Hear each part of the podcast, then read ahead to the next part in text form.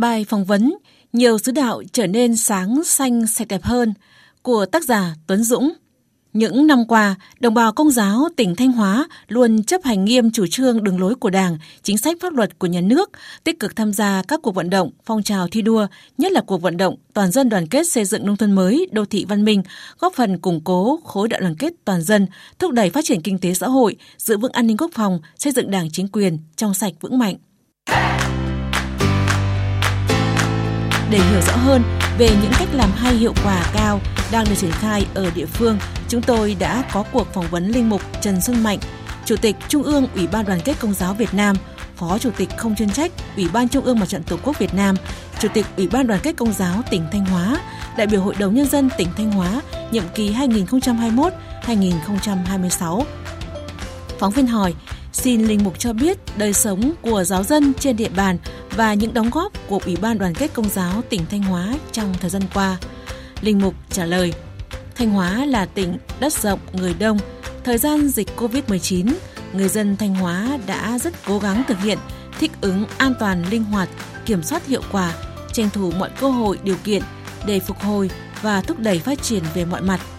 Đời sống của hơn 150.000 giáo dân trong tỉnh tương đối ổn định. Trong thời gian qua, Ủy ban Đoàn kết Công giáo đã chủ động tích cực tuyên truyền vận động bà con giáo dân tự giác chấp hành chủ trương đường lối của Đảng, chính sách pháp luật của nhà nước, tham gia các phong trào, các cuộc vận động của Ủy ban Trung ương Mặt trận Tổ quốc Việt Nam và các quy định của địa phương theo đường hướng của Thư chung Hội đồng Giám mục Việt Nam năm 1980, sống phúc âm giữa lòng dân tộc để đem lại hạnh phúc cho đồng bào. Theo phương châm của Trung ương Ủy ban Đoàn kết Công giáo Việt Nam là hiệp thông, đồng hành, phục vụ. Phóng viên hỏi, Ủy ban Đoàn kết Công giáo tỉnh Thanh Hóa đã động viên vận động giáo dân tham gia hưởng ứng phong trào xây dựng nông thôn mới như thế nào, thưa Linh Mục? Linh Mục trả lời, hiện nay có 85 ủy viên Ủy ban Đoàn kết Công giáo tỉnh Thanh Hóa đã được Mặt trận Tổ quốc và chính quyền biếu hàng tuần báo Người Công giáo Việt Nam được tập huấn trực tiếp tham gia góp ý tại các hội nghị, nhất là hội nghị tổng kết cuối năm nên các vị đã trở thành hạt nhân cho phong trào ích nước lợi dân, lợi đạo, lợi đời này. Các vị đã cố gắng làm cho bà con giáo dân hiểu rõ, trước khi là người công giáo, chúng ta đều là người Việt Nam. Bởi vậy, người giáo dân cần phải làm tròn nhiệm vụ, kính Chúa và yêu nước, thực hiện bổn phận đối với Thiên Chúa tình thương và bổn phận bảo vệ xây dựng Tổ quốc, quê hương, quê hương dưới đất và quê hương trên trời. Do đó, đối với người tiến hữu, sao lãng bổn phận trần thế, tức là sao lãng bổn phận đối với tha nhân và hơn nữa đối với Thiên Chúa, khiến phần dỗi đời của mình bị đe dọa.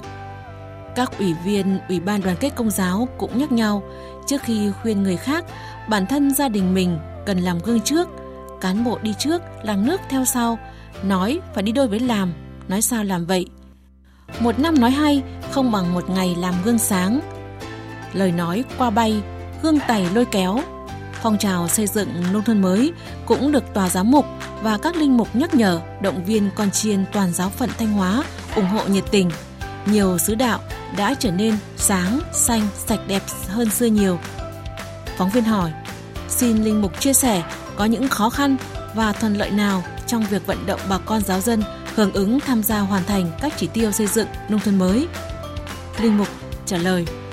về mặt thuận lợi, bà con giáo cũng như lương luôn tin tưởng vào các chính sách đúng đắn của nhà nước. Việc nhân nghĩa cốt ở yên dân. Yên dân thì việc gì cũng đi đến thắng lợi.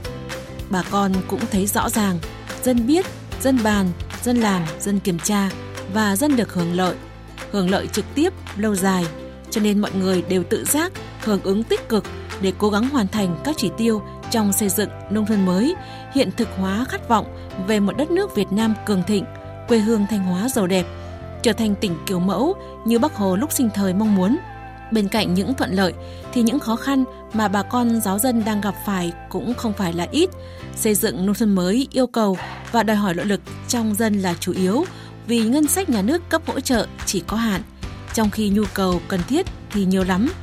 Và lại trong thời gian qua, dịch Covid-19 làm cả thế giới lao đao, Việt Nam ta gặp gian nan thử thách không kém. Tiền tài sức lực đã đổ nhiều vào việc chống dịch như chống giặc, nên đặc biệt vùng đồng bào dân tộc thiểu số hay một số vùng nông thôn còn nhiều khó khăn vất vả ảnh hưởng rất lớn đến phong trào xây dựng nông thôn mới, chưa đáp ứng được nhu cầu mong mỏi của nhân dân và các cấp chính quyền. Phóng viên hỏi, vậy trong thời gian tới, Ủy ban Đoàn kết Công giáo tỉnh Thanh Hóa sẽ tiếp tục làm gì để giúp ổn định và nâng cao đời sống của bà con giáo dân các giáo sứ thưa Linh Mục? Linh Mục trả lời, trong thời gian tới, Ủy ban Đoàn kết Công giáo tỉnh Thanh Hóa sẽ tiếp tục đẩy mạnh công tác tuyên truyền sâu rộng trong đồng bào công giáo với hơn 150.000 giáo dân thực hiện tốt các chủ trương đường lối của Đảng, chính sách pháp luật của nhà nước, nghị quyết của Đại hội Đảng bộ các cấp, luật tín ngưỡng tôn giáo và định hướng của Hội đồng Giáo mục Việt Nam. Chú trọng công tác biểu dương khen thưởng các tập thể và cá nhân người tốt việc tốt có thành tích xuất sắc trong việc củng cố khối đoàn kết dân tộc, xây dựng nông thôn mới, nông thôn mới nâng cao, nông thôn mới kiểu mẫu, động viên bà con giáo dân giúp đỡ nhau trong lao động sản xuất, trong việc làm giàu chính đáng, trong việc bác ái từ thiện, bảo vệ môi trường và ứng phó biến đổi khí hậu. Tập hợp phản ánh tâm tư nguyện vọng chính đáng, hợp pháp của giáo dân các giáo sứ đến với các cấp ủy chính quyền, mặt trận tổ quốc để được giải quyết hợp lý hợp tình. Ủy ban đoàn kết, sống chết yêu thương, dù cho gặp khó khăn trên đường, trung thành nhẫn nại, dặm đường ngại chi. Phóng viên, xin cảm ơn Linh Mục đã dành thời gian cho cuộc phỏng vấn.